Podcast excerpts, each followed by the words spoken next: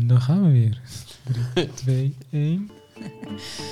Welkom lieve luisteraars bij weer een nieuwe aflevering van Ruggespraak. Ik ben weer terug van weg geweest en weer helemaal gestomd. En eh, we zijn er vandaag weer met z'n drieën. Ja, Toch weer een mijlpaal, weer met z'n drieën. Woep woe! Het, eh, de heilige drie-eenheid, hè? De heilige drie-eenheid is er weer. En eh, ja, we, we zijn vandaag weer in Rode. Hartstikke leuk. En eh, we gaan het vandaag hebben over mijlpalen. Paul noemde het woord net al eventjes. Heel goed bruggetje. Ja, een mooi bruggetje gemaakt. Ja, en dan mijlpalen ook qua eh, volwassenheid, hè? Riet de Page noemen ze dat in het Frans, geloof ik. Wauw. Jeetje, o- dat op de vroege ochtend. Ja, ja, ja. De overgang naar de volwassenheid. Dat soort mijlpalen. Dat soort mijlpalen, ja. Niet wanneer je voor het eerst je vetus kon strikken, zeg maar. Nou, dat vond ik Persoonlijke mijlpaal. Zeggen, Alright, let's go. nice. En, eh, maar voordat we daarmee beginnen, hebben we natuurlijk Paul de Dichter. Oh ja. Oh ja, god. Ik, zal, eh, ik, ik heb inderdaad even een, eh, een gedichtje gemaakt. Studeren kun je leren. Rijden moet je niet vermijden. En volwassen worden is lijden. We gaan het hebben over de mijlpalen in het leven. Heb je alles al aangetikt? Of zal ik je nog wat geven? Dit gaan wij samen weer bespreken. En gaandeweg komen we meer te weten over hoogtepunten, FOMO en onze gebreken. Prachtig. Heel mooi. En eh, er moet wel bijgezegd worden dat hij dat net in vijf minuten in elkaar heeft gezet. Keurig. Dus eh, ik vind dat zeer keurig. Lex, niet Nee, vertellen. Heel netjes, heel netjes. Nee, heel mooi, heel mooi. Het is, eh, ooit wordt dit de stadsdichter misschien wel. Paul de stadsdichter. Paul de Kun je daar iemand Oh nee, je woont in eh, Hogekerk, hè? De dorpsdichter. De dorpsdichter. Ja. Nee, superleuk. FOMO trouwens, ken je, dat- ik ga even een klein gek bruggetje maken hoor. Kennen jullie de FOMO-show? Jazeker. Ja? Fantastisch. Ja, nou ja, daar doen ze dit natuurlijk ook. Van of, je- of je FOMO moet hebben voor bepaalde dingen in je leven. Dus bijvoorbeeld op eh, all-inclusive eh, vakantie gaan naar Turkije of zo. Dat soort dingen. En, eh, Dat moet je een keer meegemaakt Ja. dat je dat dan een keer... Of, nou, de vraag of je dat een keer meegemaakt moet hebben. Oh. Ja, En eh, op vakantie naar Salau, zuipvakantie. ja Moet je er FOMO voor hebben? Of eh, extreme winter- en zomervakanties. ja. Maar is het dan ook het idee dat je op een gegeven moment te oud bent en dan kan het niet meer? Dus het moet nu of zo? Want eh, je, je hebt op zich best wel lang de tijd om nog een keer naar Salau te gaan, toch? Of moet dat dan als je jong bent en... Nou ja, dat is dus de vraag inderdaad of je dat dan nu misschien al moet hebben. Want op een gegeven moment heb je geen zin meer om in een hostel te gaan slapen. Zeg Ja. maar. Ja, Dat is maar dat, dat is nu al herkenbaar. Want eh, ja, ik, ik heb wel genoemd, hè, ik heb gebackpackt. En zoals ik daar naar terugkijk, het idee dat ik dan in zo'n hostel lig met andere mensen, allemaal aan het snurken, ik waarschijnlijk het hardst. Eh, van die eh bedwansen die je helemaal oplopen te vreten. Muggen, stank, eh, onhygiënisch. Zo'n toilet wat gewoon een gat in de grond is. Dan denk ik van, nou, het hoeft niet meer. Maar destijds was het een mooi het avontuur. Hey, Ja. maar misschien is dat een mooi bruggetje naar het leven met andere mensen. Een, van de, nou, een van de mijlpalen natuurlijk na je middelbare school als je gaat studeren is dat je op kamers gaat. Klopt. Ik vond dat echt wel, dat vond ik echt wel zo'n, ja, je gaat bij je ouders weg, je gaat op jezelf wonen. Ik vond dat echt wel een mijlpaal van volwassen worden. Als ik Ja. nu aan terugdenk, denk ik, was ik echt niet volwassen. Maar Ja, moest je zelf koken? Kon je dat? Nee, ik had dat niet echt heel erg geleerd of zo. Ik heb dat uiteindelijk tijdens het, tijdens het, het, het op kamers gaan. Ik kon wel iets, zeg maar. Je kan best een pasta. Op- eh, opwarmen. Ja. je kunt wel een soepje maken en je kunt wel een pasta maken. Maar eh, pas, ik heb daarna wel echt pas leren koken. Ik ben niet de beste kok, maar ehm, Nee, ik denk dat heel veel mensen leren koken tijdens hun studententijd.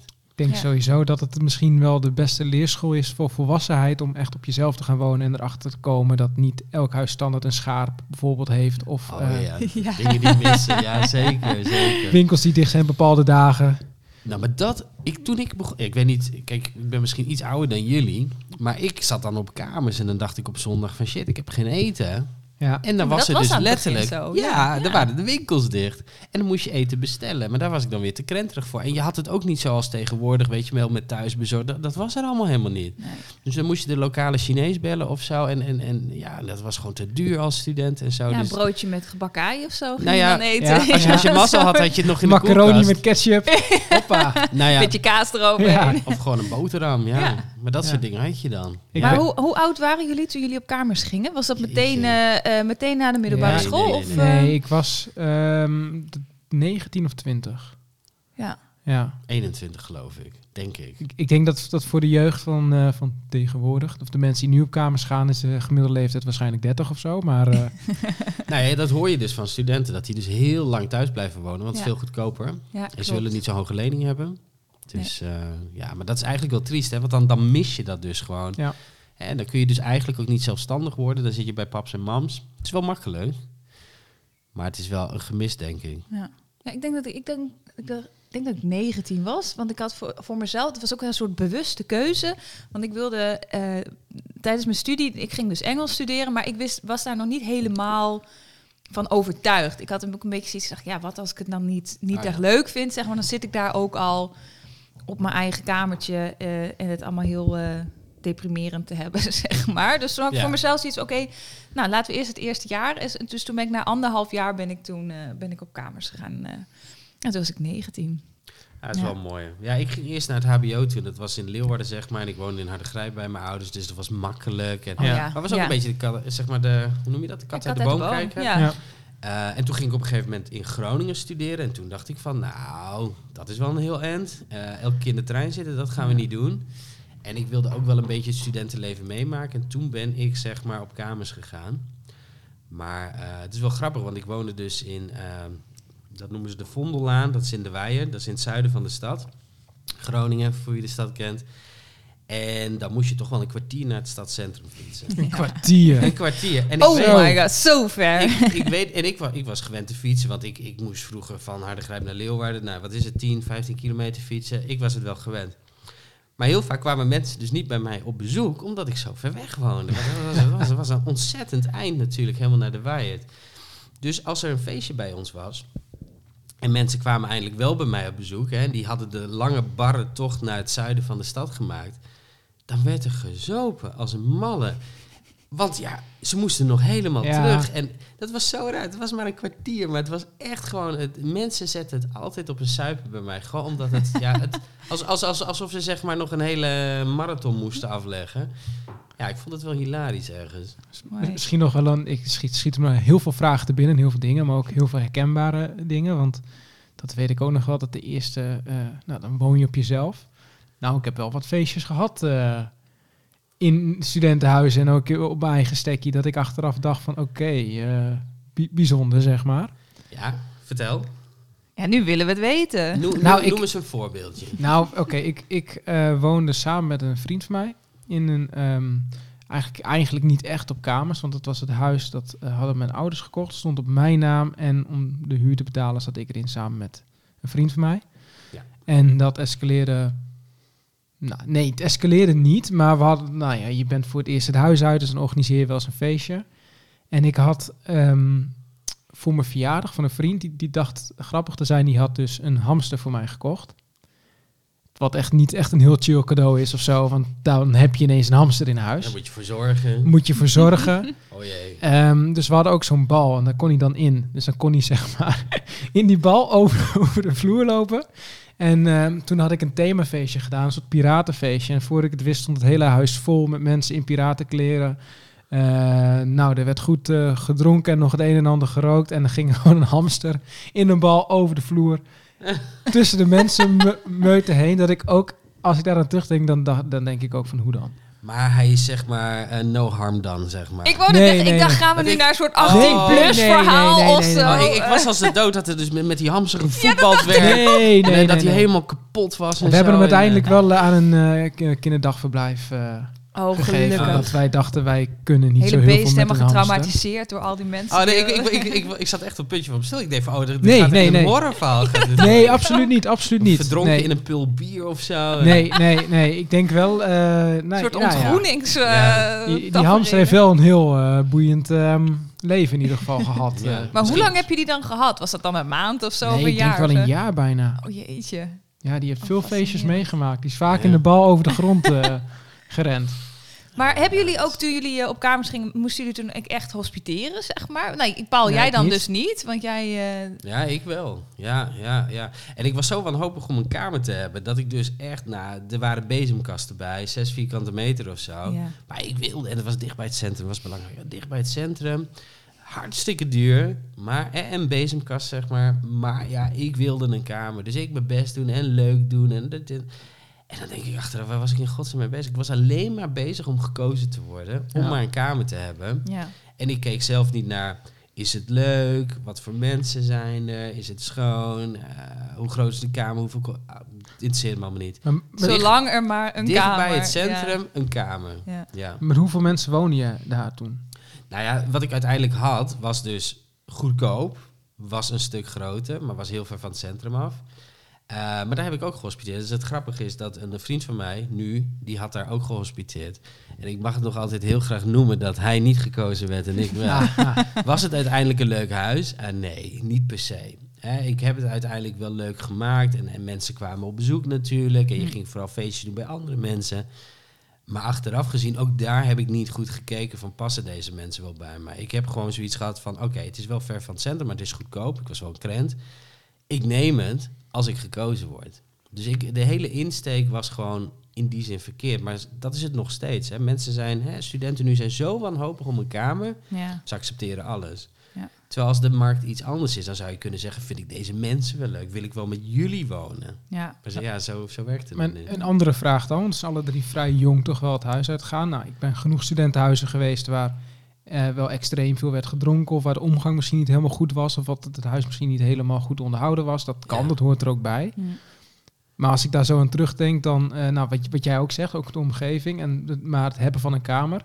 Het is niet altijd even bevorderlijk voor iemands ehm, leven misschien, of toekomst, of eh, Studieresultaten. studieresultaten. Ja. Ja, ik weet niet. Ik zat dus uiteindelijk in een heel rustig huis... waar ik niet per se heel veel had met de mensen. Dus dat heeft mijn studie niet negatief beïnvloed.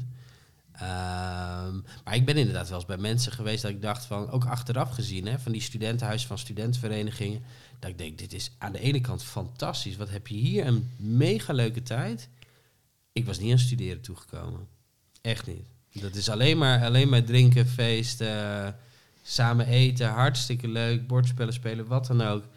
Maar je kunt daar gewoon niet... Ja, dan moet je echt in de universiteitsbibliotheek gaan zitten of zo om te Ja. studeren. Anders lukt het niet. Nee, ik denk dat bij ons, wat ik, ik weet nog wel, ik had zelf in een, ik, ik woonde met vier anderen en we waren gewoon een gemengd huis. En achteraf, ik heb daar, ik heb één keer gehospiteerd. Toen ben ik daar ingekomen en ik ben, ik ben ook nooit meer daar weggegaan, zeg maar. Daarna ben ik, zeg maar, gewoon, heb ik een eigen appartement genomen. Dat was echt een fantastisch huis, superleuke mensen. Dus Hoeveel? achteraf is dat ehm, eh, vier anderen. We waren Ah, in ja. totaal met z'n vijven. En eh, toen ik kwam, toen had ik eigenlijk gewoon, ja, gewoon één kamer. Toen op een gegeven moment was er een mogelijkheid. ehm, eh, ik woonde zeg maar op de bovenste verdieping. En eh, we hadden sowieso een boven, bovenwoning. En ik woonde op de bovenste verdieping en daar woonde nog iemand anders. Eh, daar woonden nog twee andere mensen. En er was één iemand die had dan zeg maar aan weerszijden van de gang... had hij twee kamertjes, twee kleine kamertjes. Dus die moest dan de gang door. wonen, en dan wij, had hij wonen, ook- wij, wonen wij in hetzelfde huis? Want Dat, dat is precies wat ik dus had. Oh, jij had twee van die kleine, Ik kleine had, kamertjes. Ik had twee relatief oké kamers. Ja. Ja, nee, dit, was, waren wel, dit waren echt wel, klein, ja, wel kleine kamertjes. En toen op een gegeven moment kwam de mogelijkheid, zeg maar, dat die persoon, die ging weg. En eh, toen hebben wij de huisbaas gevraagd van, goh, zouden wij tegen een meerprijs, zouden we dus, hè, want dat was één kamertje dat naast mijn kamer lag en Ja. van de andere lag er ook naast, zouden we dat ja, bij elkaar kunnen krijgen, want dan heb je gewoon, ja, een woonkamertje Ja. en een, Want en een jullie hadden slaapkamer. anders geen woonkamer. Nee, want dat, zo kwam ik daar dus op. Wij hadden geen, eh, geen eh, geme- gemeenschappelijke woonkamer. Ja, dat is wel... En nu achteraf heb ik dat dus helemaal prima gevonden. Want ja, je had ook gewoon je eigen kamer. Maar het was wel altijd super gezellig. En we gingen altijd, weet je, je ging ook wel samen eten en zo en dat soort dingen. Maar je had dus ook wel echt je plekje om naar terug te trekken, zeg maar. En Ja. die kamer was ook wel groot genoeg. En vooral toen ik dus een tweede kamer erbij had, dan, nou ja, dan heb je gewoon een aparte slaapkamer. Dus dat is helemaal super. Ja. Maar toen, toen ik studeerde, echt vol studententijd, zeg maar, was ik soms best wel jaloers op de huizen die een gemeenschappelijke wo- woonkamer Ja. hadden. Want dat was altijd wel van, ja, je kwam allemaal bij Ja. elkaar, het was super gezellig. En Ja. inderdaad, je ging bordspelletjes spelen, of Ja, weet je, dat soort kijken, dingen. En drinken, wat dan ook. ja, Nee, ja. ik, ik heb daar wel eh, ook wel eens met jaloezie naar gekeken. Eh, aan de andere kant weet ik niet of ik super goed gefunctioneerd had qua studie. Nee, nou, maar dat denk ik dus nu ook. Want toen was ik dus best wel een beetje jaloers op die huizen. Dat ik Ja. echt wel, en ik had ook een van mijn beste vriendinnetjes toen, weet je, dat, dat- ik was daar ook altijd. Weet je, we gingen ook al. Het was gewoon, ja, dat was een soort vaste honk, Eigenlijk heb zeg je maar. het gewoon wel Ja. meegemaakt. Ik heb het wel heel erg meegemaakt, inderdaad. Alleen, en, maar nu denk ik wel van, oh, misschien ben ik wel blij dat we het zelf niet hadden. Want we hadden wel gewoon een super fijn huis. En, maar je had wel ook echt je plek. Ik had een ruim genoeg een kamer om ook gewoon echt nou ja, terug te trekken, zeg maar. Niet Ja. alleen maar dat alleen je Ja. bed er stond of zo. En dat je voor de rest in de gemeenschap... de meeste studentenhuizen waar ik ben geweest, was, waren niet per se gemeenschappelijke ruimtes ook. Nee, nee, nee, nee. Ik had ook niet, niet veel vrienden hoor, die dat inderdaad hadden. eh, en ook wel heel verschillend, want ik had ook wel een vriendinnetje inderdaad die precies zo'n soort situatie waar jij dan in Paul, eh, eh, Paul in zat. En dat je dus inderdaad bijwoont in, Mhm. eh, eh, eh, bij iemand anders.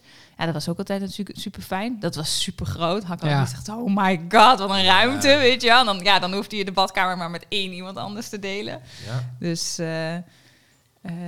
dus ja, nee, maar ik vond, ja, ik, als ik daarover terug denk, denk ik ook het feit dat ik daar dus ook super lang heb, want ik kende ook genoeg vrienden die dan echt, nou, na een jaar weer ergens anders, want dan konden ze weer iets anders krijgen, wat dan misschien goedkoper was of groter of zo.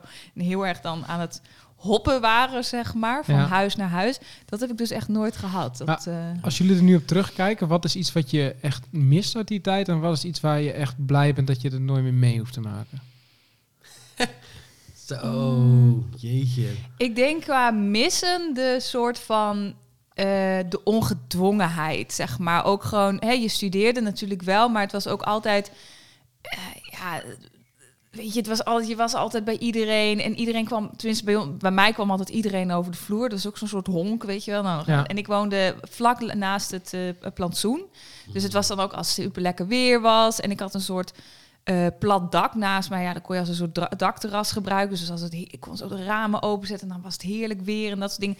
Dus die soort van ongedwongenheid en de gezelligheid of zo, zeg maar, dat... ehm, ja, ik denk dat ik dat misschien wel... Niet dat ik dat nu helemaal niet meer heb, maar dat gevoel van toen, dat, dat mis ik soms. Dan denk ik, oh, dat was wel heel gaaf. Beetje het gevoel van absolute vrijheid. Ja, Ja. denk het Weet wel. Je, je hoefde eigenlijk nooit ergens heen. Je had geen verplichtingen behalve de studie. Wat ik wel als druk kon ervaren. Dus dat is meteen ook het negatieve. De studie vond ik soms negatief, want daar had ik stress van en dan moesten dingen ingeleverd worden. Dat heb je aan de ene kant. En aan de andere kant totale vrijheid. Gewoon, je hoeft niet op te staan. Je hoeft niet naar je werk. Je hoeft niets. Gewoon helemaal niks. Als je de hele dag in bed wil blijven, blijf je de hele dag in bed. Ja. Als je de hele dag wil gamen, ga je de hele dag gamen. Als je je vrienden wil zien, ga je... Ja, Ja. Die vrijheid, ja, die heb ik daarna nooit meer op die manier ervaren. nee, Nee. dat is hetzelfde voor mij denk ik. Maar ook gewoon dat je gewoon bij mensen langs gaat kijken of ze thuis zijn. Of Ja, op de Ja, dag exact. zelf afspraken maakt. Dat is nu onde- ondenkbaar. Nee, maar dat, Ja. dat is inderdaad, maar dat is inderdaad dat gevoel, want ik was dan ook altijd. Ik, ik had wel eens een beetje vaste momenten dat je wel een beetje op de maandag was ik heel vaak met één van mijn vriendinnetjes ging je dan eten of zo, weet je wel. Maar voor de rest was het inderdaad ook van, oh dan hadden we smiddags in het plantsoen gezeten. Oh ja, gaan we eten? Oh ja, nou kom maar bij ons, weet je zo. Ja. En dat, dat, die inderdaad, die vrijheid, dat heb je nu. Ja, dat, Nee. terwijl waarschijnlijk zullen er genoeg mensen zijn die nu echt denken, nou ik kan me hier helemaal niet mee identificeren, maar voor Ja, mij ik is mijn leven daar zo Ik wel denk dat het veranderd. wel herkenbaar is. Hè? Maar wat ik zeg, de studie kan ook dus stress opleveren in die zin. En, en ook verplichtingen opleveren. Dus het, is, het, is, het heeft eigenlijk twee uitersten. Hè? Aan de ene Ja. kant de Hmm. studie, wat wel degelijk een verplichting is. En aan de andere kant die vrijheid. En daar gaat het bij studenten ook mis. Ze hebben absolute vrijheid, maar moeten eigenlijk wel iets doen, maar doen het niet. En Ja. kunnen daar niet mee omgaan. En dan kom je in de problemen op een gegeven moment. Ja, en wat ik dan vooral ook wel dan nu fijner vind, wat ik toen, eh, zeg maar wat ik niet terug zou willen, is de, het, je hebt de vrijheid. Alleen wij woonden naast een eh, treinstation tegenover een ambulancepost, naast een Oh, wauw. Oh, ja. bushalte, dronken mensen altijd langs. En ook gewoon dat je eh, altijd op die manier toch aanstaat. En je moet inderdaad met je studie bezig, maar er zijn ook 10.000 andere dingen die je kunt doen. Ja, dat is ook onrust eigenlijk. Ja, Ja. dus dat is, nu is het iets eh, rustiger of zo, iets overzichtelijker. Ja. Maar ja, daar leef je wel die vrijheid dan weer voor in, zeg maar. Ja. Ja. Ja, want je moet echt over dingen nadenken. En als je mensen vraagt, zeker hè, met kinderen, als je mensen vraagt, hey, zullen we afspreken of zo? Nou, even mijn agenda kijken. Ja, Ja, over ja, twee ja, ja. maanden dan eh, kan het wel even een datumprikketje eruit. ja. Ja, dat is allemaal ingewikkelder geworden. En dat was het gewoon vroeger niet. Dan ging het inderdaad veel spontaner. Ja, dat was wel ergens wel mooi. ja. Maar ik heb ook heel veel tijd dat ik denk, gewoon echt verspeeld. Aan de ene kant had ik het prima naar mijn zin, maar ik kon ook gewoon de hele dag gamen. Dat ik achteraf dacht, jeetje, Ik had een taal kunnen leren. Ik had kunnen, Precies dat. sporten. Ja. Ja, ja, ja, ja. ja, Hoe, hoeveel uren ik Ja. niet achter die computer zat. Ik denk, ja, Ja. dat is ook absurd gewoon. Ja. Ja, Ja. dus dat... dat maar- goed, nou, dat is ook een gemis. Ik kon vroeger dus enorm genieten. Dan, dan zijn er van die computerspellen, die, daar kun je wel honderden uren insteken.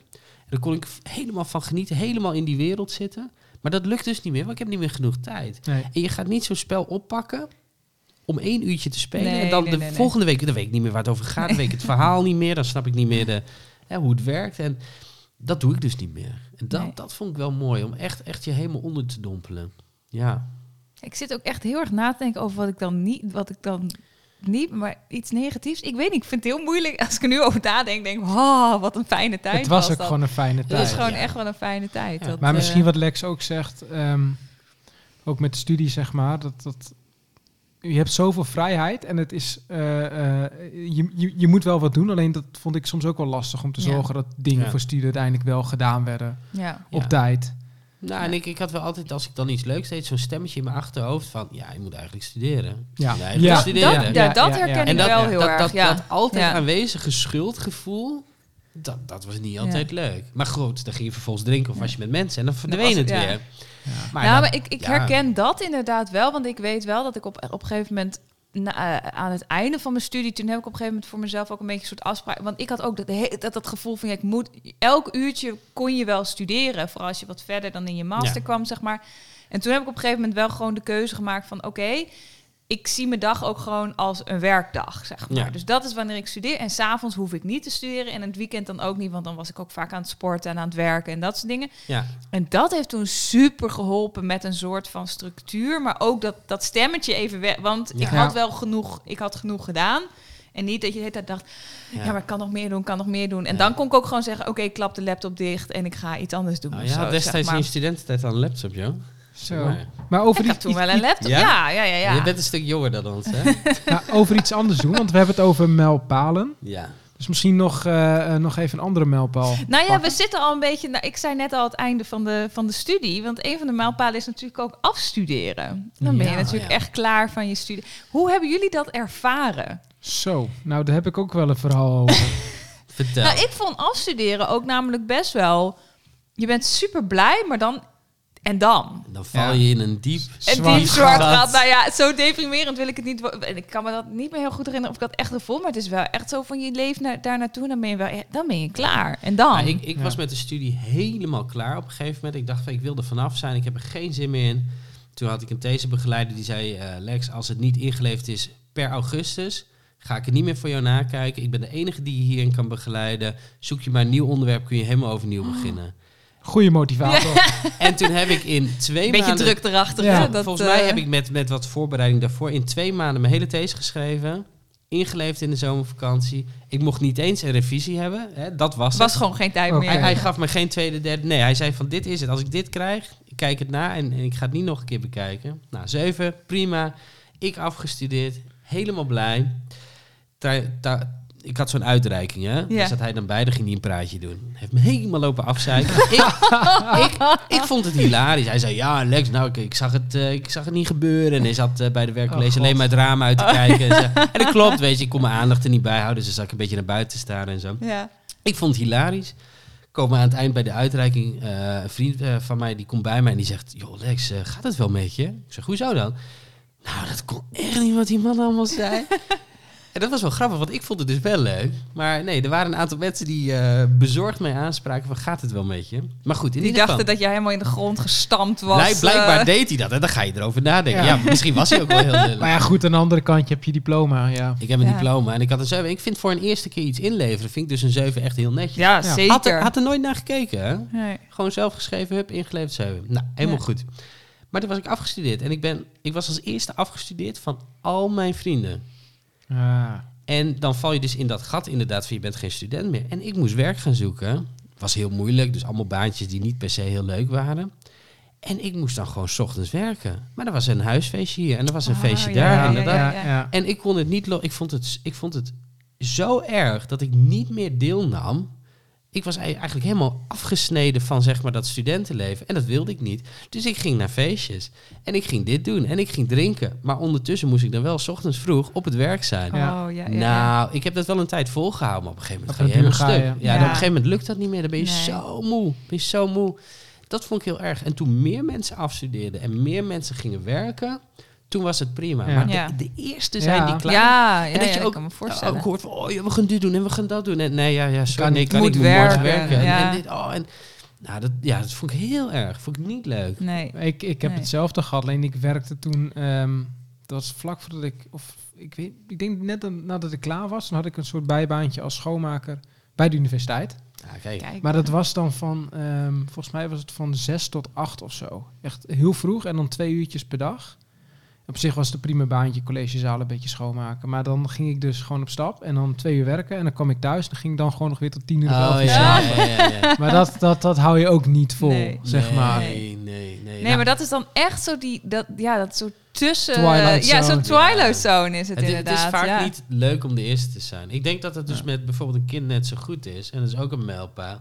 Als je de eerste bent die een kind heeft, dan moet je... ik kan niet naar het feestje, oh, ik kan niet gaan Ja. drinken. Ja, ik heb de kleine, ik heb papa daar, ik heb dit.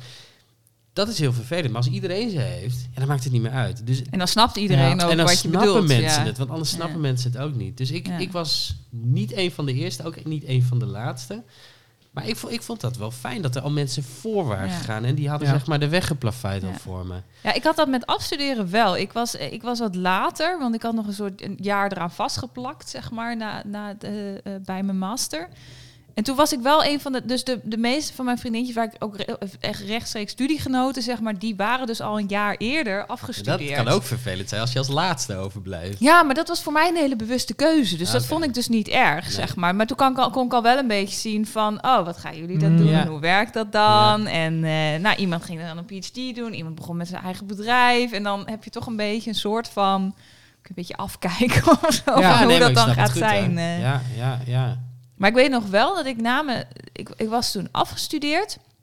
En toen... En dat is wel iets waarvan ik achteraf denk... dat dat had ik echt niet moeten doen. Ik was toen en afgestudeerd. Dus je hele studieleven valt soort van een beetje weg. Want ja, mensen gaan ook... Hè, die gaan ook verhuizen. Ja. Die gaan ook ergens anders heen. Ik besloot... Dus ik was... En dat studieleven was toen een beetje... Studentenleven was een beetje weg. Of het ging... Nou, werd anders. En ik besloot toen om vanuit mijn studentenkamer eh, besloot ik mijn eigen appartement eh, eh, Ja. over. Dus dat hele soort van gezelligheid van in je huis was toen ook weg. En ik besloot toen volgens mij ook te stoppen met sporten, want ja, dat deed ik altijd nog in Grijpskerk. Dus ik had al echt jarenlang heen en weer gependeld, zeg maar. Toen dacht ik, nou, nu ben ik ook wel klaar. Weet je, ik ga nu straks ook werken, ik ben nu klaar. Maar toen viel er superveel in Ja. één. Nu pas achteraf denk ik, wow, dat, dat, ja, wel logisch dat dat helemaal niet chill was eigenlijk. Nee. Maar dus was superveel sociale dingen die opeens weg waren, zeg maar. Dus dat heb ik toen wel heel lastig gevonden. Ik wel, dus, Ja. daar, dus los van misschien het soort van... Ja, dat je geen student meer bent... was ook opeens het leven gewoon echt heel anders, vond ik. Gewoon, ja, en dan... Ja.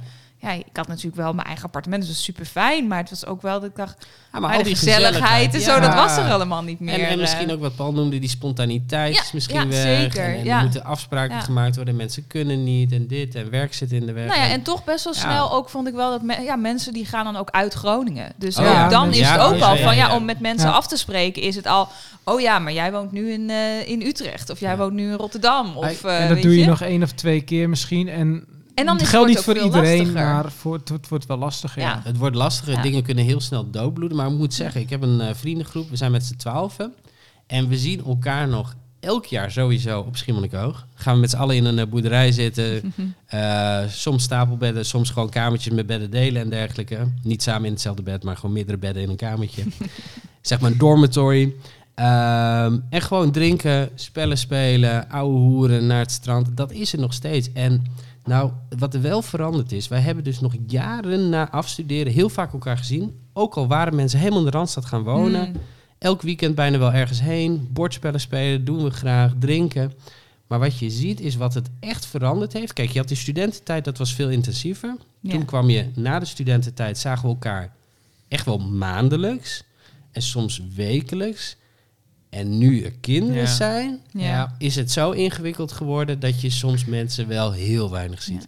Dus voor sommige mensen, Schiermonnikoog is de enige keer dat Ja. ik ze in het jaar Ja. zie. En dat zijn dus echt studiegenoten van die Nee, tijd? Of, nee, eh, dat waren ook studenten, maar dat waren niet per se studiegenoten. Oké, dus het was gewoon een groep Ah, heel- studenten, zeg maar. Ja, complex verhaal, maar sommige mensen kenden elkaar van een bepaalde stad, andere mensen Oh ja. kenden elkaar Mm. van een studie. Dat is allemaal bij elkaar gekomen. En dat is uiteindelijk een Ja. vriendengroep geworden. Ehm, en dat is heel mooi. En het is dus nog steeds een levende vriendengroep. Maar je ziet dus dat die over de Ja. jaren heen veranderd Ja. is van vind dat toch- intensief, iets minder intensief, naar met kinderen Ja. heel weinig Maar ik vind dat Ja. ook wel nog iets moois hoor. Want ik heb dat zelf ook. Ik heb, ik heb sowieso nog een vriendengroep van de middelbare school. Dus die Oh, ken ik Ja. echt al sinds we twaalf zijn, zeg maar. Wij zien elkaar denk ik één keer per jaar.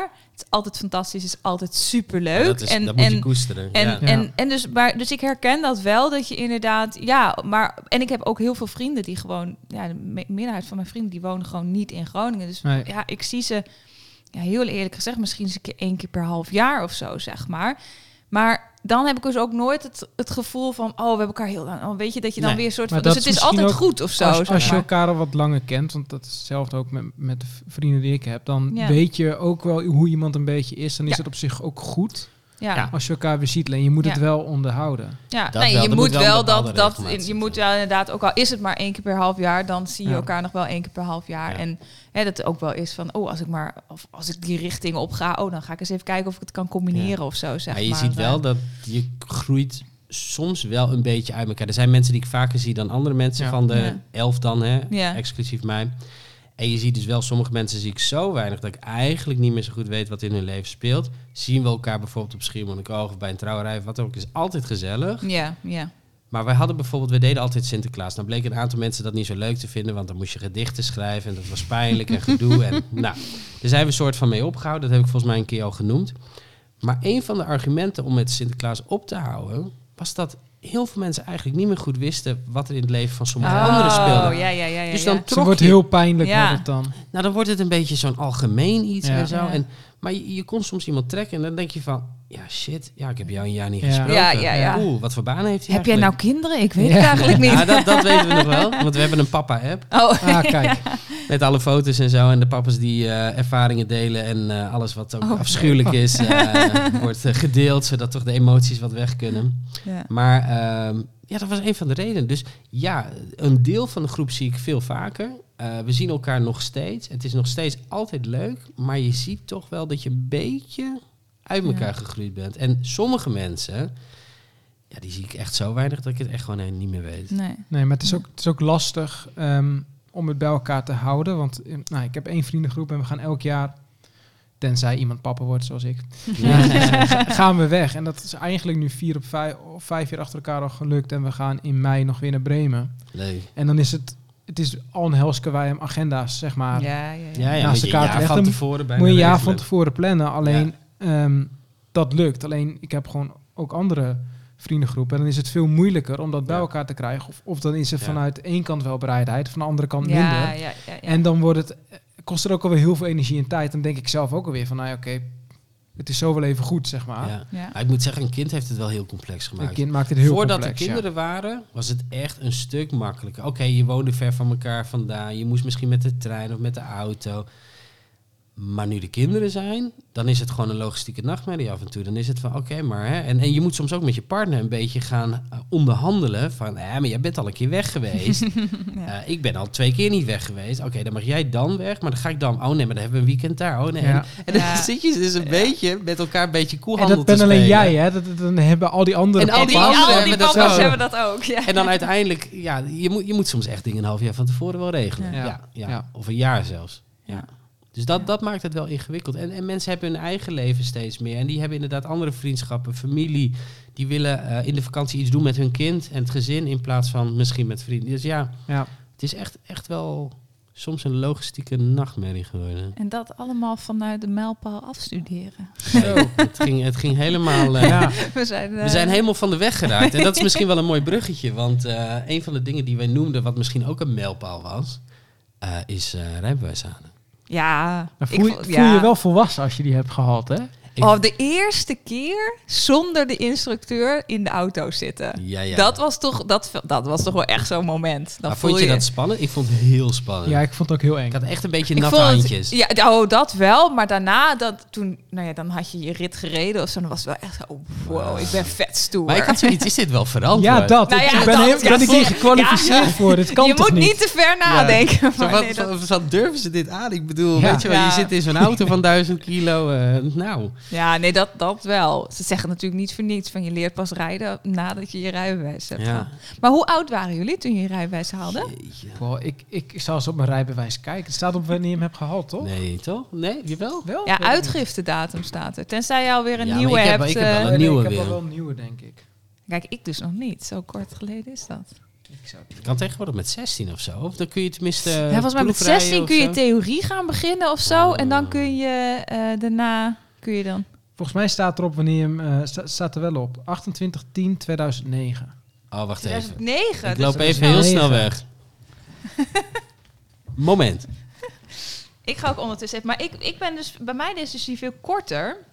Want ik heb pas in 2017 heb ik mijn... eh, eh, mijn rijbewijs gehaald. Dat is, eh, Is dat zo? Ja, ik heb pas vijf jaar geleden mijn rijbewijs Oh, gehaald.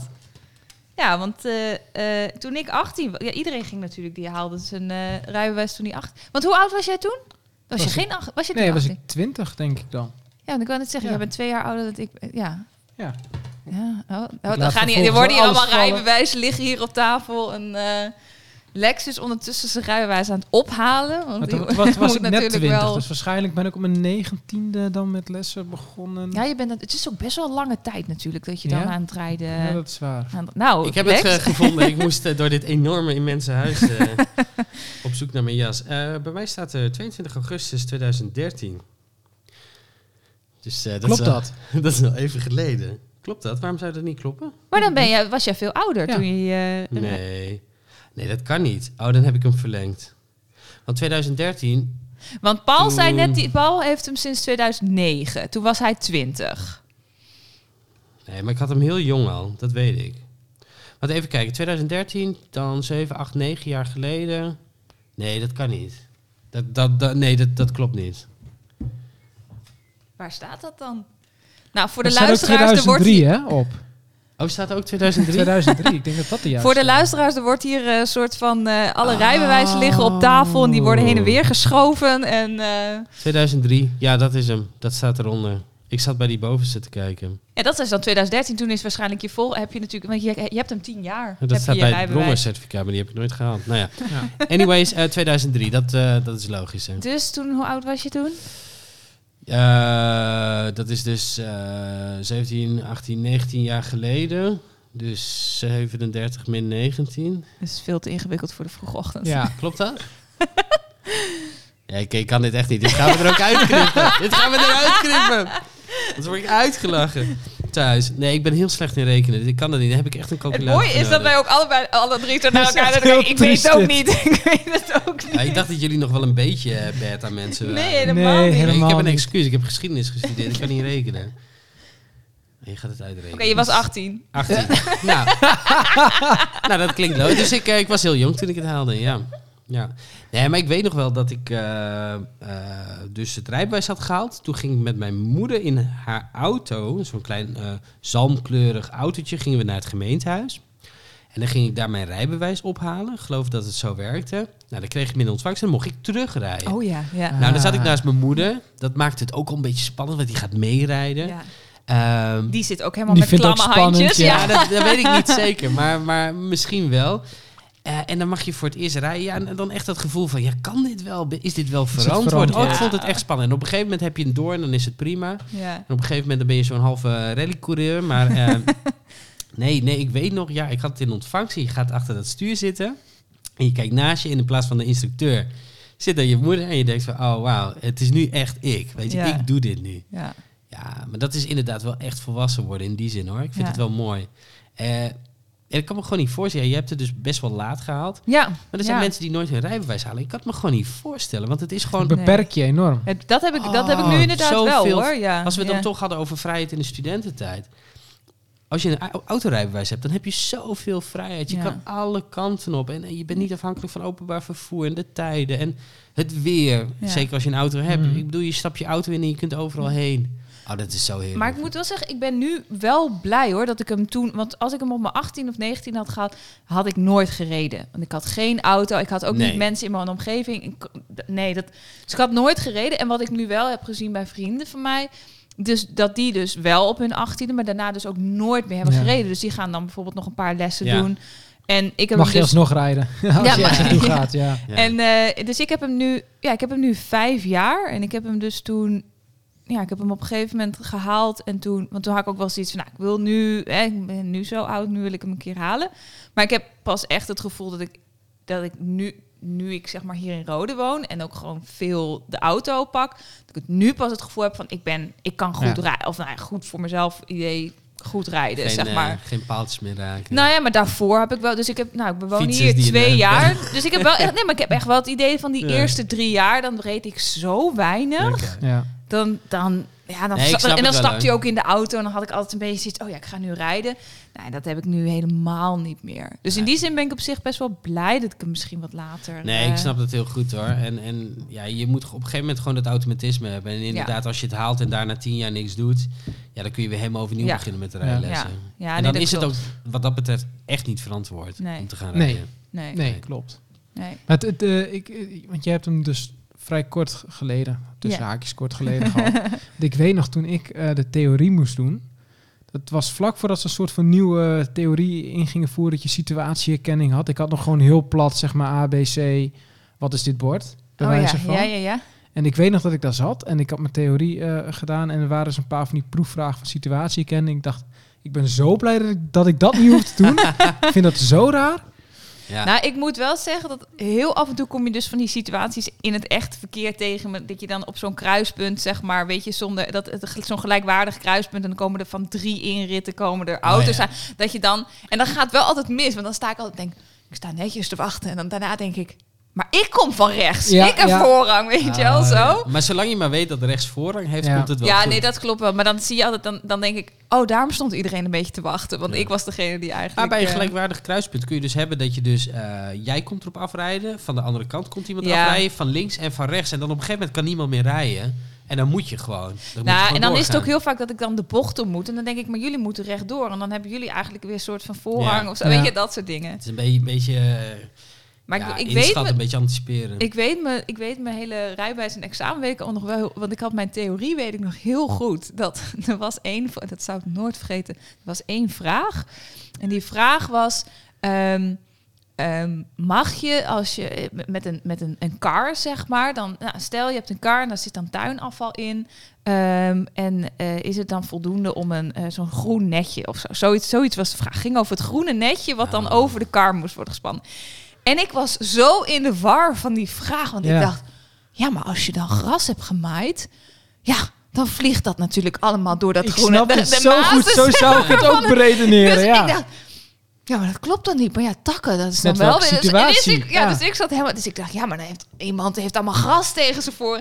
Dus ik was zo aan het nadenken dat ik uiteindelijk... Want je hebt volgens mij echt maar tien vragen of zo. Je hebt Ja. super weinig vragen. Dat ik, dat ik één fout had. En dat was ook die vraag omdat ik te langzaam was om die Nee. vraag te beantwoorden. Maar En wat nu was het antwoord? het antwoord was dat het oké is. Als jij Oh, groen afval hebt, dan Hmm. moet je gewoon zo'n groen. Dus nu altijd, als ik een auto zie met zo'n groen netje, dan denk ik, dat was de vraag. Dat was de vraag. Maar je hebt wel gelijk. Ja. Ik bedoel, als er gras in zit, dan kan je dus iemand Ja. helemaal Ja, toch? verblinden door Ja. al het gras wat over de weg heen Dat is toch met heel veel van dat soort vragen. Ik denk, ja, het kan de ene en dan denk ik ook, dat is ook wel weer een beetje op. gezond verstand of zo, weet je Ja. wel. Dat, eh, je hoort dus wel eens mensen die dus heel veel moeite hebben met het theorie-tentamen. Ja, maar dat snap ik wel. Want er Ja. zijn ook, ik, ik weet dat ook nog wel. Dat, ik, nou, ik heb wel toen echt het gevoel gehad dat ik ook echt moest studeren. Want ik had inderdaad wel al die situaties die Ja. je dan moest snappen en Ja. hoe dat dan werkt. En eh, Ja, En als je dan wat lastiger leert, ja, het is best Ja. wel vervelend. Dan doe je het misschien in de praktijk heel goed. ja, Ja, ik heb wel eens verhalen gehoord van drie keer, vier keer. Ja, oh zeker. Van mensen die ja. ernaast je zitten, ja, dat is mijn zesde keer. Ja, eh. Ja, ja, dat je ja. denkt van, oeh, dat wordt wel heel pijnlijk Ja. zo. Ja. Nou, en ook wel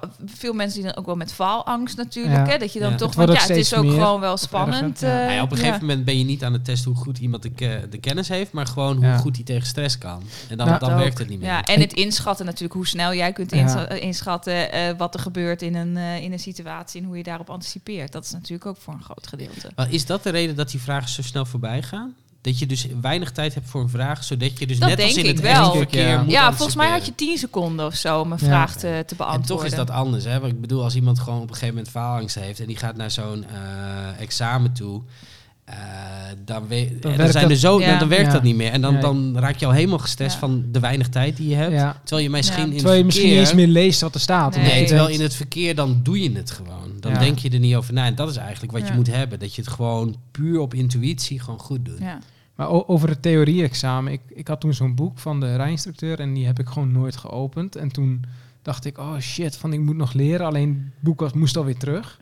Ja. Dus toen heb ik gewoon eh, via eh torrents allemaal ANWB-testen ge- gedownload van het rijexamen. Oh ja, ik kon je van En oefenen. die heb ik Oh. gewoon allemaal geoefend. En eh, het waren allemaal soort van soortgelijke vragen. En een, in, aan hand daarvan heb ik mijn theorie gehaald. Maar het is eigenlijk slecht, want ik weet totaal niet welk bord wat is. Het is gewoon Oh, ja. het is een beetje een situatievraag. En je, je hebt dan dezelfde vraag ongeveer in een andere context Ja. gehad. Dus dan weet je wat het antwoord is. Ja, maar de meerderheid van er staan zoveel van dit soort dingen in die je ook nooit meer. Weet je, dat, dat Nee. komt nooit in het echte leven nou ja, voor. totdat Dus het dat- wel voorkomt. Ik bedoel, dan, Ja. dan rij je in een stad rond en dan heb je dus trams. Nou, Ja. ik, ik heb geen idee. Nee, nee, Nee, nee. tram, nee. mag ik over de trambaan heen? Heeft de, de tram zal wel voorrang Volgens mij hebben. heeft de tram voorrang inderdaad. Ja, Super ja. verwarrend. Ja. Alleen het punt is, het helpt ook niet. Want je hebt dat tijdens je theorie-examen. Dan heb je dat geleerd, dan weet je dat. En pas twintig jaar later kom je eens een keer in Antwerpen, weet ik veel waar, in zo'n stad. En dan heb je zoiets van... En wie oh, zegt dat die theorieregels ook nog steeds gelden? Die veranderen dan weer, ja. Dus, dus dat soort dingen, ja, trams zijn echt... Dat zijn wel echt rare Ja. dingen. Ik weet nog wel heel goed dan tijdens echt mijn eh, afrijden, zeg maar. Toen ehm, ehm, kwam ik op een gegeven moment. eh, nou, ik, ik reed in Groningen en eh, nou, dan heb je al, ga je al die wijkjes door. Want dan heb je, heb je natuurlijk altijd van die situaties dat mensen van rechts komen en allemaal dat soort dingen. Ja. En op een gegeven moment moest ik een kruispunt over en dat was op de ring. En ehm, eh, dat waren gewoon met stoplichten, zeg maar. Dus ik kwam dat kruispunt aan. En terwijl ik naar dat kruispunt reed, ging, was er dus blijkbaar ergens een soort van stroomstoring. Dus ik kwam er naartoe en op een gegeven moment, nou, de stoplichten gingen oranje knipperen. Ah. Dus ik dacht, en het was een groot kruispunt. Het was echt eh, midden op de ring, eh, weet je, heel veel banen. En dus ik er naartoe. En het was ook nog, dat weet ik ook nog, het kruispunt ging een beetje omhoog. Dus je hebt ook Ah, nog een ja. beetje zo eh hellingproef Spanning, erbij, maar. spanning. Dus ik, ik oké, nou goed. Dus ik had wel zo, ja, je hebt die lijnen, dus je volgt dat en het was gelukkig rustig. Dus nou, oké, dat ging goed. Maar terwijl ik over het kruispunt dus reed en ik weer dus nou, eroverheen kwam aan de andere kant, keek ik in mijn spiegels. En toen zag ik de stoplichten gewoon weer rood en groen en dat soort dingen. Dus ik dacht, oh my god, heb ik dit nou, heb ik, heb ik dit Ja, nou bedacht ja. of zo? Heb ik dit helemaal, dus ik dacht, nou ja, en toen werd ook, nou ga hier maar even naar links en zet hier de auto maar Oh, even nee, neer. En ik dacht, nee. oh shit, ik ben gezakt, ik heb iets heel raars gedaan en... Maar wat bleek nou? Er was dus een superkorte stroomstoring. Gewoon van dus echt alleen Wauw. het moment dat ik over dat kruispunt heen reed, was het dus een soort van stroomstoring. En daarna was het weer normaal. Dus nou, ik die Dan ga je auto. echt aan jezelf twijfelen. Ik, nou, Ja, ik dacht echt, ja. ik heb dit verkeerd gezien. En die, Ja. nou goed, aan de andere kant dacht ik later natuurlijk, denk je, nou ja, maar als, het, als ik het echt verkeerd had gezien, dan had de, de, persoon, die had hem natuurlijk meteen gestopt, Ja, weet je wel, die had ingegrepen. Maar dat was zo'n raar moment. En vooral dat ze zeiden, nou, zet de auto maar even stil. Dus ik dacht, nou, dit is het. Ja. Dat, Ja, gaat- ja. dat Maar- gaat nooit lukken. Nee, maar als je het hebt over rare momenten, hè, je, je werkt ook heel erg gewoon op, op eh, wat ik al zei, intuïtie en, Mm. en je hebt bepaalde patronen. Wat ik had toen ik net mijn rijbewijs had, stond ik in Leeuwarden voor een stoplicht. En mijn stoplicht ging op groen en ik ging de afslag nemen en toen reed ik bijna een fietser aan. En die fietser werd heel boos. Wat bleek nou? Ik was zo op automatische piloot en ik reed nooit, want ik had net mijn Mm. rijbewijs, dat ik niet keek naar het stoplicht voor de auto's. Oh, ja. Maar naar het stoplicht ja, voor de fietsers. Ja. En ik zag het stoplicht. Ah, groen, ik kan. Zo, zo ingesleten Ja, was ja, dat. Dat ja, je dus ja. echt moet wennen. Oh, wacht even, ik moet wel naar de goede stoplicht Ja. kijken. Ja. Erg is dat. En dat, dat vond ik op een gegeven moment ook nog wel. Want je, hey, aan het begin rij je natuurlijk ook heel veel in situaties die je kent. Dus dat je in de omgeving Ja. rijdt die je wel kent. Dus dan kun je ook wel een beetje anticiperen. Oh, ik weet nu dat hier altijd mensen van rechts komen. Weet je. Maar als je ineens dan- in Amsterdam komt of zo, dan denk je, Oh. oh. Dan wordt het opeens heel... Ja. Ik weet nog dat toen een van de eerste vakanties nadat ik mijn rijbewijs... Nou, dan ga je voor het eerst ook ver rijden. Dat had ik nog nooit gedaan, weet je. En toen reden we, eh, gingen we naar Frankrijk, gingen we op vakantie. En toen reden we door Luik. En op de een of andere manier gingen we... En normaal zou je dan de ringweg of zo, maar we gingen er doorheen. En toen dat is, reed dat is de beste, ik op dat beste moment... route, Ja. Oh, dat zou best ja, wel ja, kunnen, maar... Luik, je moet door Luik heen, niet de ring pakken. Dus Oké, nou, dus dan heb, heeft onze Google Maps heeft dat goed gedaan. Maar ja, ik reed dus toen. Dus toen was het wel echt dat ik dacht... Holy moly. Ja, dan Ja, is het allemaal wel... ja. Dan zit je echt zo heen en weer te Maar kijken van wat Het is gebeurt zo'n route er, dat je eh. steeds allemaal Ja, dat door die tunnels. Ja, ja, ja, ja, klopt inderdaad. En dan komen ze weer parallel bij elkaar en weer tunnel. Ja, maar op een gegeven moment heb je dan echt zoiets van... Als je dan... Nou, ik denk dat ik toen nog geen jaar... Nou, misschien een jaar mijn rijbewijs had of zo. Maar dus heel weinig had gereden. En dan rij je daar dus opeens. En dan zijn Ja, allemaal van die... ja. En je moet steeds die tunnels door. En dan kom je weer uit de tunnel. En dan weet je niet waar je bent. Nee. En, eh, Het heeft ik ook wel wat. Ik bedoel, Het heeft zeker wel wat. Nou, en daarna voel je je dan wel wat. En denk je, ja, ik heb het wel gedaan, weet Ja. je wel. Dat, maar op het eh, moment kan het stressvol zijn. Ik, eh, ik weet, ik was een keer in Frankrijk in Rouen. En eh, er waren allemaal wegwerkzaamheden. We hadden nog geen TomTom, geen navigatie, Mm. helemaal niks. Alleen een kaart en dat werkte niet. En eh, ik zit in dat verkeer en ik kwam gewoon de stad niet meer uit. Elke keer kwam ik in het centrum uit. Oh, shit. En dan weer bordjes volgen en ik snapte de bordjes niet. En weer, Nee. oké, wacht even, ik ga gewoon de hele tijd rechts. Dan kom ik wel weer de stad. Ik, ik kwam niet die stad uit. En op een gegeven moment had je in de stad een soort van, van ring met, met, nou wat is het, drie, vier banen. En ik zat op een van de middelste banen en aan eh, de linkerkant zat een vrachtwagen. De rechterkant zat een vrachtwagen. Voor me zat een vrachtwagen en Och. achter me zat een vrachtwagen. Oh, Ik was- Zo stressvol. Oh. Ik was ingesloten. Ik kon geen kant op. Ik kon ook niks meer zien. Oh, Nee. wat erg. En ik dacht, ik hoop dat ze mij kunnen zien. Nou, dan, dan zit je wel echt Ja, met het zweet ja, op je ja. rug. Oh, En, en dat uitte zich vaak in vloeken. En, nou ja, en dan, dan mijn destijds, mijn, mijn vriendin, die zat dan naast me. En die zat daar ook weer van te stressen dat ik zo gestrest deed. Nou, was super gezellig. Maar uiteindelijk kom je daar bij die vrachtwagens weer weg. En dan weer elke keer weer Weer. terug in dat centrum. ach. En dan rij je dus letterlijk in een wildvreemde stad door het centrum heen. En dan zie je kruipjes en zie je mensen, Ja. gewoon voetgangers die dan, dan voor je auto langslopen en achter je auto langs en omheen. En, Die je ah, ook zo aankijken. denk- Ach, weer zo'n toerist. Ik wil, ik ja, wil met je deze, Nederlandse nummerplaat. ik wil deze rotstad uit. Ik wil gewoon Ja. die stad Ja. uit. Waarom lukt het niet? Maar ja, goed, dan, dan zie je... Toen hadden we gewoon geen navigatie. En Nee. dat is echt wel respect voor eh, de mensen vroeger. Ja, ja, dat is ja. echt ingewikkeld. En nu doe je gewoon je Google Maps en het is klaar vaak. Ja, Ja. inderdaad. Maar wij zijn ook wel eens, eh, dat, wat als, als je het echt over de hel hebt, Parijs Centrum. Dat is echt niet te doen. Oh, ja. Maar dus Ja. moest op nu ook een weg in, want we hadden een Airbnb in het centrum. En er was gewoon iemand die had zijn vrachtwagen zeg maar eh, half op de stoep gezet. Die was baguettes aan het uitladen. En onze auto kon er gewoon niet langs. En dan heb je Nee. dus gewoon twintig Fransen achter je die vinden dat je er wel langs kan. Op Ja. een of andere manier. Oh, En dan zit je daar en dan denk je nee. En het liep ook nog omhoog. Ja. Nou, Oh. dan denk je echt, eh, ja, shoot me. Dat is echt, ik, wat, ik ga Nee. hier gewoon niet, we gaan hier gewoon niet langskomen. Deze- We gaan nu naar huis. We gaan nu En naar die, huis. en die gozer zit lekker rustig zijn broodwagentje uit te laden, zeg maar. Ja, ja, ja. Dat je denkt, oh mijn god. En Ja. ja, dan, dan voel je je ook echt wel... eh, Ah, dat zijn wel de avonturen, zeg hoor. maar. Ja. Want hoe zit het? Ik, ik weet nooit helemaal hoe dat zit. Als je toch wel verkeersregels hebt. Eh, als je een hele steile weg hebt. En iemand komt naar beneden en iemand komt omhoog. wie heeft de voorrang? Wie moet er achteruit als het heel is daar smal een is? regel over? Ja, er is een regel over. En volgens Ah. mij moet degene die omhoog rijdt, moet achteruit. Want die kan makkelijker naar beneden rollen. Terwijl diegene die naar beneden Ja, gaat, die kan ja. heel moeilijk weer aan de kant omhoog. Want dan moet je achteruit de berg op rijden. Ah. Ja, dat is ook Volgens mij is dat- denk ik. Ja, maar dat- soort situaties, dat je zo op zo'n Ja. heel klein paardje, bergpaardje, met een afgrond ernaast en dan kom je iemand tegen en dan denk je, fuck.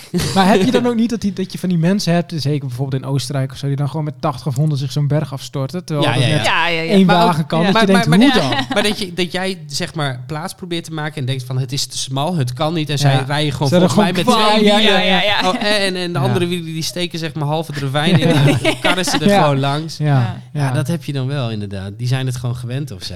Ja, ik heb voor Ja. mezelf wel, zeg maar, ik, ik rij heel veel. Maar op vakanties, dan is het voor mij ook altijd dat ik denk... eh, mijn vriend vindt het fantastisch om te rijden. Die is alles. Dan denk ik altijd, succes, doe maar. Ga jij maar lekker op die we- weggetjes. Eh, hij vindt het toch niet chill dat ik als een soort gestreste bestuurder daar zit, zeg maar, als ik het Snap niet meer leuk vind. Ja. Dus dan denk ik altijd, dus er is altijd een denk, dan denk ik, nou, voor mij is dat best wel relaxed. Dan denk ik, nou, ik rijd gewoon dan niet. Nou. En wel als we naar, weet ik veel, Frankrijk of langere afstanden of zo, dan rijd ik Ja. wel gewoon. Maar dan bijvoorbeeld vorig jaar waren we in Madeira. Nou, succes. Nou, hij vindt het fantastisch. Oh, al die bergweggetjes en oh, zo. Ja, maar dat- Dan maar denk ik, dat- nou, vind ik prima. Dat, dat is helemaal prima. Dan zit je er ook relaxed. Nou, ik moet in één keer denken, aan nu je dat zo noemt, hè, bergweggetjes. Eh, ik was op Corfu met mijn vriendin en eh, de Google Maps is trouwens niet altijd betrouwbaar. Nee, maar die zeker zei, niet. Die geeft je altijd de toeristische route. ja, Nou, eh, meer een mountainbikepad of zo. Maar die zei van hier kun je naar het strand. Dus wij daarheen en we gaan naar beneden. En het was stijl. En het werd steiler en het werd smaller. En op een gegeven moment denk ik van, dit gaan we niet doen. Ik weet niet waar we uitkomen. Huurauto. je komt niet We, meer we terug. komen, we komen niet meer omhoog. We gaan het niet doen. Dus ik probeer te keren. Nou, dat lukt nog net om te keren. En ik wil weer omhoog rijden. Ik kom dus niet meer omhoog. Het was een Fiat Panda of zo. Oh, En, en op een gegeven moment, het lukte niet. Want elke keer als ik dan omhoog reed, dan sloeg de motor af. nou, Oh, op een gegeven nee. moment, eh, ik, nou, een vriendin uitgestapt. Hè. We, we moesten gewoon echt kijken van, lukt het dan Gewicht, met één? eh, ja, ja, Ja, gewoon, ja, echt, ja, letterlijk ja. gewicht. Dat klinkt heel lullig op deze manier, maar zo moet je het niet zien. Maar zo min mogelijk gewicht in de auto.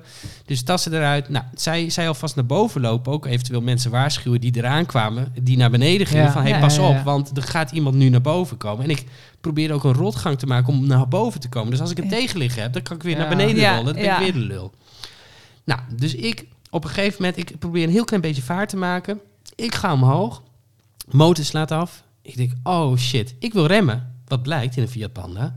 Je kunt dus niet remmen als de motor niet uit is. oh shit. Nee! Ja, en dat schijnt bij heel veel auto's het geval te zijn. Wat ik compleet bizar vind. Maar je kunt dus met sommige auto's niet remmen als de motor uit is. Nee.